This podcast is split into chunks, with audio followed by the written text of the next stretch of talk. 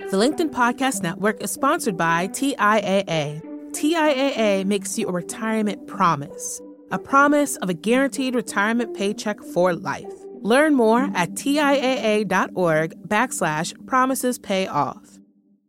Hi, I'm Dan Roth. I'm the editor in chief of LinkedIn. Welcome to This Is Working. Each week on this show, we talk to leaders who are helping us navigate through these difficult times.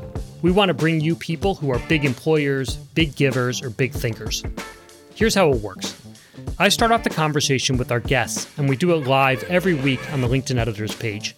You join in, leaving your comments and questions, and then I try to get and group as many of those in front of our guests as I can.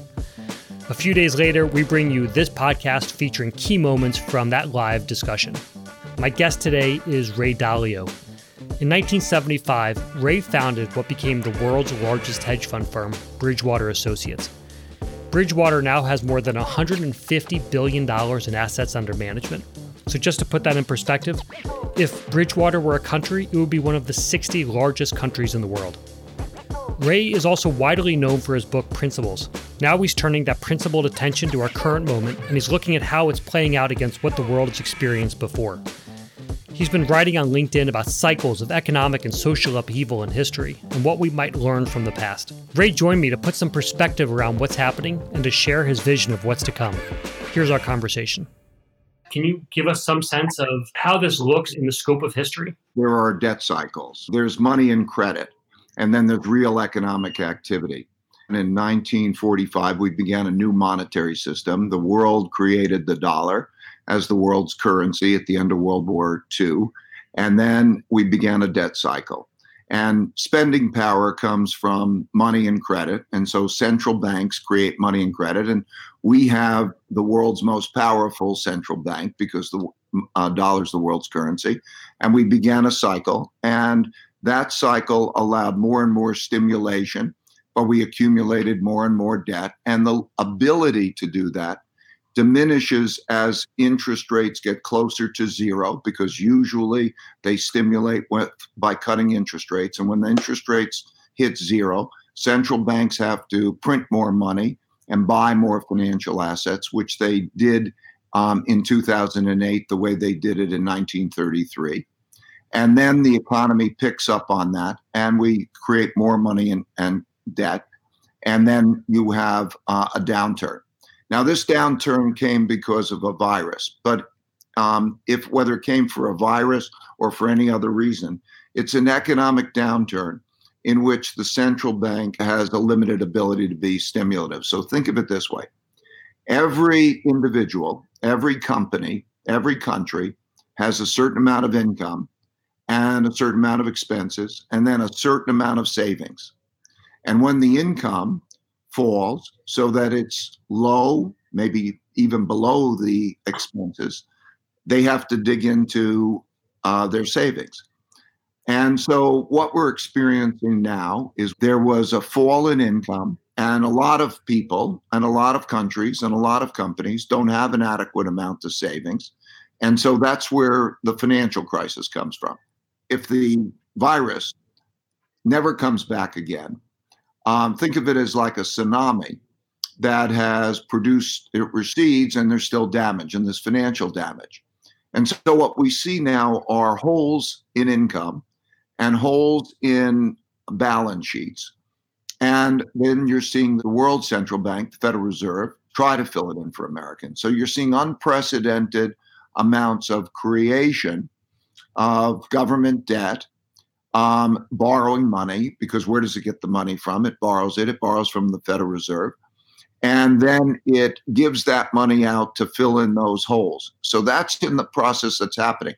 Very similar to almost identical to March of 1933 when Roosevelt did the same thing. And it's happening at a time, uh, like back in the Great Depression, when there were relatively large wealth gaps and because of those large wealth gaps, there are more political gaps, and there's going to be probably a lot more arguing about how the wealth pie should be divided. And it's happened through history. Throughout history, we've gone through the cycle of um, this debt cycle and financial cycle having to do with prosperity and then difficult times. Ray, you've talked about the role of the U.S. central bank here. We have members joining from all over the world. There is questions not just about how the U.S. goes through this. You've talked about how the EU and the U.S. can have strong enough central banks that they will be protecting their own countries. What happens if you are in a country that doesn't have a central bank that can print enough money to be able to fill in those holes as you talk about? So, figure in every place there are these holes 70% of the world's transactions, buying and selling, and about 70% of the storing of wealth outside the country, reserves and the like, is in US dollars. So the US has a monopoly on those dollars, almost. The, there's a European central bank, much smaller. There's a Japanese central bank, much smaller. China has a central bank. They could take care of the Chinese. But by and large, we're living in a world economy because if you want to buy things, you pretty much have to buy them in dollars. What's happening now is that the United States production of dollars is largely going to Americans, and that those who have financial holes um, that are often in dollars, there's about $60 trillion of debt. In other words, it's owed in dollars uh, that is uh, owed by non Americans. And as a result of that, they need dollars. And it's going to be much more difficult for them to get dollars to pay that debt. That's one of the big things that's going on. So in Europe, it's a bit better than that. They're going through a similar process. In China, they can manage that. Japan can manage that. They also have savings, large savings. You can measure it in reserves. But a lot of the rest of the world is going to have to look to its own balance sheet. Some countries, um, you could look to their savings, you could look to their reserves, and you say, how much do they have in savings? And they'll have to draw on those savings. And some of them will run out of those savings. Hmm. Uh, even the rich countries. Uh, think about um, oil producing countries. Their revenues are a lot less than their expenses. And then they have savings quite substantial savings. But that savings is going to have to be drawn down. They're going to have to sell assets and draw that down. And so a lot of the world will not be protected. The primary protection mechanism for doing this is the IMF. And the IMF has about a trillion dollars in assets. And now they're arguing about how much money um, should be uh, put out for supporting, uh, you know, the G20 countries, how much would they chip in to support it? And it's unlikely to be very much. So those other places are going to have um, a shortage of hard currency. They manufacture their own currencies, of course, but those are not widely accepted. They're not widely accepted uh, for international transactions, and they're not widely accepted for savings. And so that diminishes the value. When they print those currencies, that diminishes the value of those currencies because there's not that much demand. And so I think it's going to be very difficult for those countries. Question from Flavio uh, that relates to this, which is should we expect to see uh, inflation rearing its head then, especially in those countries that can be printing their own currency?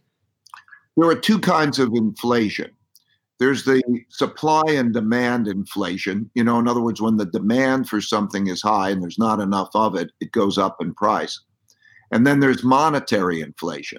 Monetary inflation means that you print a lot of money, and even though the economy can be very weak, you can have um, a monetary inflation because the supply of money and credit increases so much faster than the goods and services, even though there's not much demand for that. So um, it'll depend on which country you're in. Um, all this printing of money and credit right now in the United States is to fill in holes in the in the balance sheets. So in and of itself, rather than um, causing higher level inflation in a place like the United States or Europe or Japan, what it's going to do is reduce a greater amount of deflation and because it's just filling in those holes. However, uh, we should talk about what is the value of money, what is the storehold of wealth. But when you get into other countries, that's not true. So they will have uh, the printing of their own money. It won't be in much demand, and and yes, there is a significant likelihood that they will experience monetary inflation, even while the world has a shortage of demand. The LinkedIn Podcast Network is sponsored by TIAA.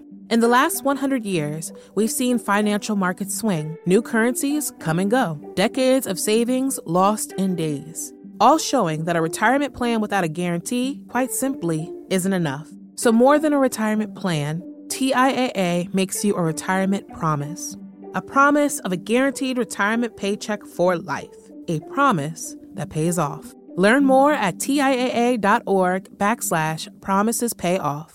The LinkedIn Podcast Network is sponsored by HubSpot. More to dos, less time, and so many tools to keep track of. Doing business can be hard, but you don't need a miracle to hit your goals. You just need HubSpot. Their all in one customer platform can make growing your business infinitely easier. Imagine this higher quality leads, fast closing deals, wildly happy customers, and more benchmark breaking quarters. It's not a miracle, it's HubSpot. Visit HubSpot.com to get started today. In your study of big debt crises, this is a question that comes from Nick Rawdon Jones. You said that once we see the right type of monetary and fiscal stimulus in a sufficient scale, that usually marks the end of a crisis. Do you think that what big governments have been doing lately has been a sufficient stimulus to bring back economic activity, or is there still more to go here? We estimate that the amount of losses in the United States, in terms of actual losses, is in the vicinity of about $5 trillion, and that the losses in the world is a bit over $20 trillion. And then, of course, it's it differs. So you just can't put that number out. You've got to get it in the right places. Uh, right now, um, I would say um, it's still short in the United States and not getting necessarily in the right places. And in the rest of the world, um, it's still significantly short. And so, as the world is intertwined, uh, the balance sheet problems and the income problems of other places are going to matter, even if the virus uh, did not play any role in the future.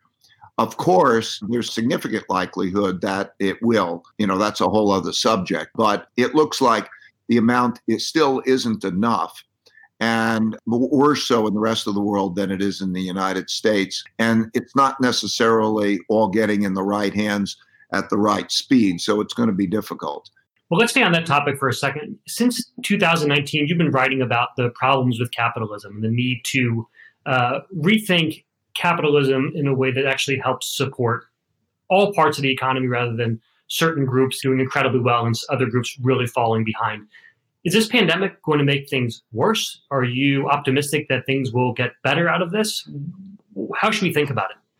Throughout history, the up expansions in prosperity are disproportionately shared and then there's a large wealth gap. The, the roaring 20s was an example of that during economic downturns, there has to be some form of redistribution of wealth. That it almost always happens because the hardship is disproportionately uh, felt. So we had a large um, wealth gap, and and and I think what bothered me more than that was the large opportunity gap. Mm-hmm. Um, education was not the same, and and so on. So as we go down in this time of difficulty, there will be probably a lot of arguing about how to divide the pie. You know, there's a, as a principle, an economic principle.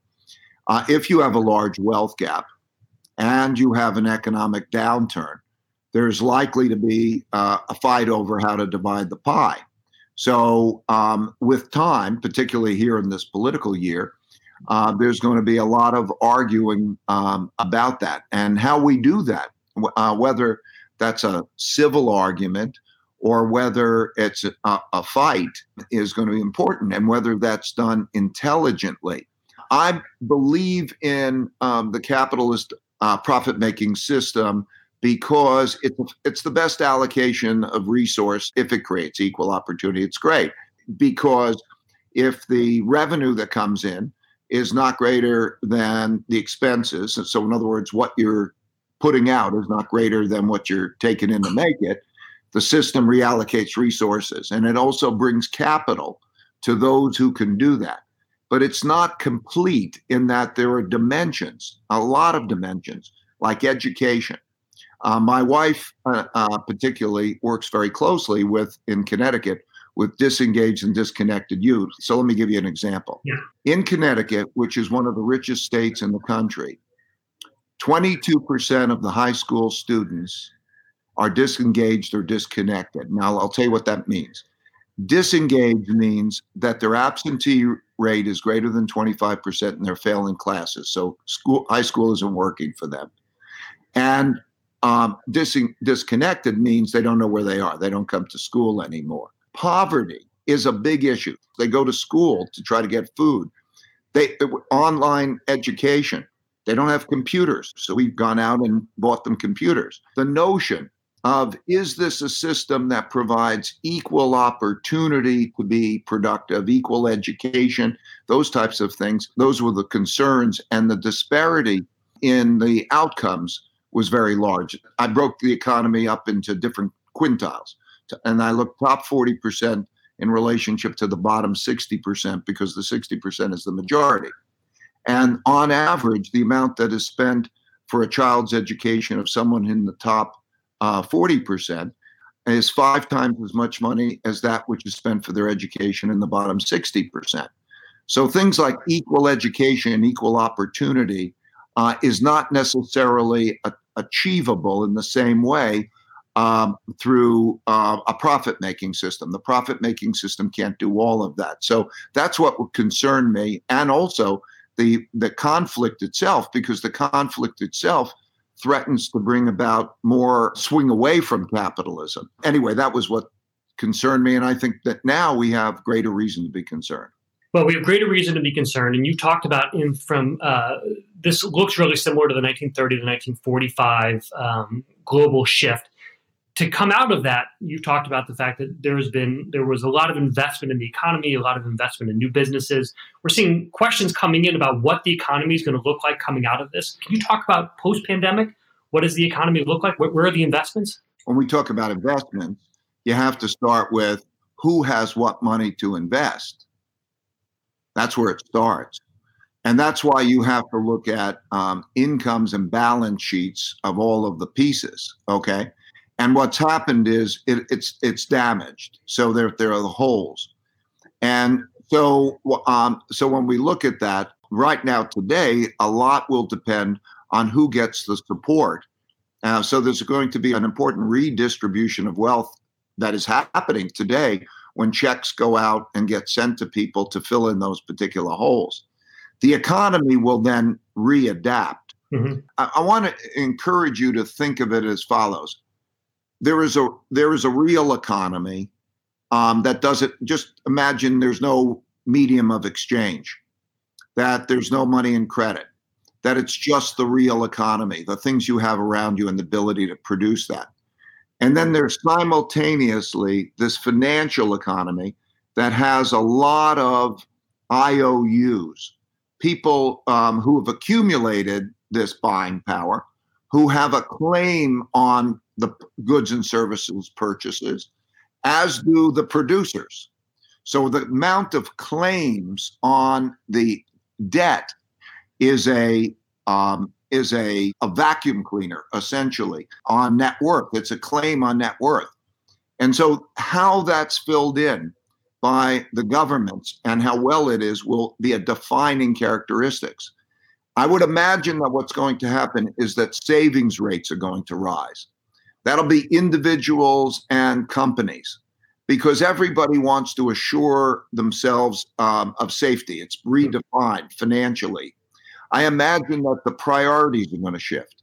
In other words, the priorities will be into healthcare and building the basics. I imagine we'll learn things about social distancing and so on. And regards the uh, last part point of the question, yes, we're going from a world that was interconnected and worked in a way where the most efficient producers on a global basis would compete with each other to sell things. And so it would be originated wherever it was best. And it was a highly interconnected world and a more efficient world because of that ability to specialize. That won't be anywhere near the same they'll we're now going to be moving to a self-sufficient world not only will individuals want to assure their self sufficiency, but countries are going to want to have its self sufficiency because they're also vulnerable. It's a different geopolitical world. So, for political reasons and for various reasons, right now, um, merchandise is being uh, shipped from China uh, to the United States for masks, for ventilators, and so on that's a vulnerability. I imagine we're going to then want to build those things and build self sufficiency. When that self sufficiency is built, it'll make things more inefficient in the process. And so, yeah, the world will look uh, different in that way. That's going to have huge impacts for manufacturing, for small businesses, for retail. We're going to all watch this play out. One of the things you didn't mention, and this comes a question from Lucas Bell, is what's the role of, of, of the wealthy here? What's the role of billionaires? You're a billionaire. How do you think about what you and other people who have benefited the most from the economic situation, what should they be doing? What should you be doing? Well, first of all, each makes personal choices, and then the system establishes rules what each person does is a matter of their own preference. In my case, you know, I grew up um, uh, lower middle class family, and um, I had opportunities, and I have um, two parents who cared for me. I went to a public high school, and I came out in a world of um, that was equal opportunity. I'm not into luxuries. I don't believe that my kids should be. I have my priorities to do things philanthropically and then also take care of my family like everybody else. Other people will have different priorities, they may have the same. And then there's laws. I think that we must realize that we're in this society together and that the large uh, wealth gaps, particularly when they're representing large opportunity gaps, are uh, not fair and they're not productive because when a large percentage of the population is in a position where they can't have equal education or even adequate food, children, there's no excuse for kids to not be able to have enough uh, food and, and such things. I think there has to be a reorganization of the priorities. And, and also, uh, people have got to believe it's fair. I think that we're at a risk of um, losing capitalism, that the, potent, the swing can be more in the opposite direction. Before we had this crisis, as you say, I wrote a piece on LinkedIn. It's still on LinkedIn, which is um, how and why I, how why capitalism needs to be reformed. And I think it has to be reformed behind an American dream. What is that American dream? And I think it's something like equal opportunity, but it has to be not uh, um, just uh, financial help and giving money away. That has to be converted into productivity because we can only consume uh, what we can produce. And so I think that there, yeah, there needs to be a restructuring, um, and I think, you know, billionaires, let's say, um, have become that way typically because they came up with something special, and the world paid for it and made them rich. Um, I would say that as we go forward, um, we have to recycle that opportunity a lot more. I know people really tune in to a lot of your uh, pieces that you've been writing about, uh, and the book that you wrote called Principles about how to govern yourself in work and, really in your personal life also. Um, question from Shireen is about what kind of skills you expect people to need that might be different coming out of this uh, financial crisis and pandemic. And if any of the advice that you've given in principles changes because when you wrote that, we were going through a boom. Talent was in demand. Now we're looking at unemployment at, at numbers we haven't seen in a very long time. Uh, does it change at all how people should think about what they where they invest in their skills and what kind of jobs they should be going after? Well, you're asking two questions: um, what jobs and so on in the future, and then you're also asking uh, those principles. That was written uh, over 25 years of accumulating experiences, which are up and down experiences. The principles are more relevant for how to deal with bad times than they were about good times. So whether you look at um, that book or you look at my 30 minute video, which is called Principles for Success. It's the same basic principles. As far as, let's say, the big picture, these adjustments go on for relatively few years in the scope of things. Like this restructuring process will probably take place over, you know, maybe the next three to five years. And I know that's a long time, but it's not forever. And the human capacity to adapt and invent and come out of this is much greater. You could see in history these economic difficult periods, like we're talking about, are relatively brief periods, but they're painful periods. But there's restructuring periods. That's what they basically are. I think that um, we should be very excited about the new future. What is that evolution? It's it has to do with how we think, and about data, and about um, digital. Um, so through history, there were changes in what mattered. You know, in the old days, there were it was an agricultural economy, and wealth meant owning land. And then in the Industrial Revolution, wealth meant being able to produce things and, and make machines and physical things. We're now in um, a, a, wonderful revolution in terms of the capacity uh, to think and use that. I would say that is probably the most treasured thing in the in the future. So one's ability to do that, to interact in a digital way and help um, that kind of thinking, either as a user of it, an effective user of it, or an effective uh, builder of it. Um, I think that that's going to be important. However, there are all sorts of skills of various dimensions. We're, we're supporters of trades and trade skills the, the importance of having nurses, the importance of having um, many other jobs. So it'll be wide ranging but I would say um, understanding your eh, you know your thinking skills or using digital uh, support mechanisms for thinking would be the most value. Ray, that's a great way to end this. Uh, it's very optimistic uh, to look at how we can adapt and invent and work our way out of what is going to be a very painful restructuring. I'd like to add one more thing. Sure.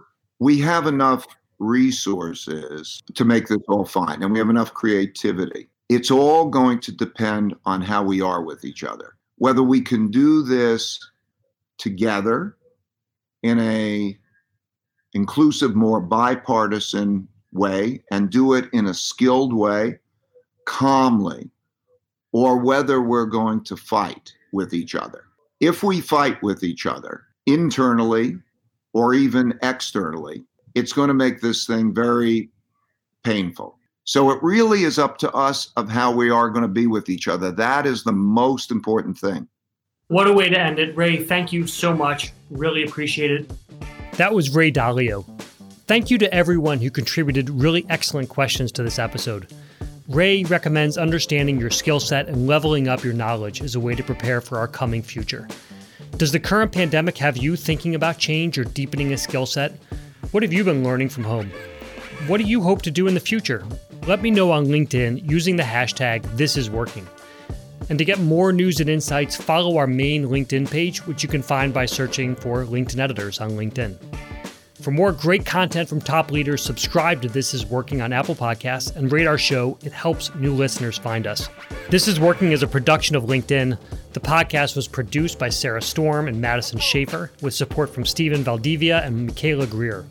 Joe DeGiorgi mixed our show. Florencia Iriondo is head of original video and audio. Dave Pond is our technical director. I'm Dan Roth, LinkedIn's editor in chief. Come back next week for more information about how we're all getting through this together, how leaders are guiding their teams, but really, we want to hear from you. What are you doing to make it through these incredibly tough times? Let us know, and until then, I'll see you on LinkedIn.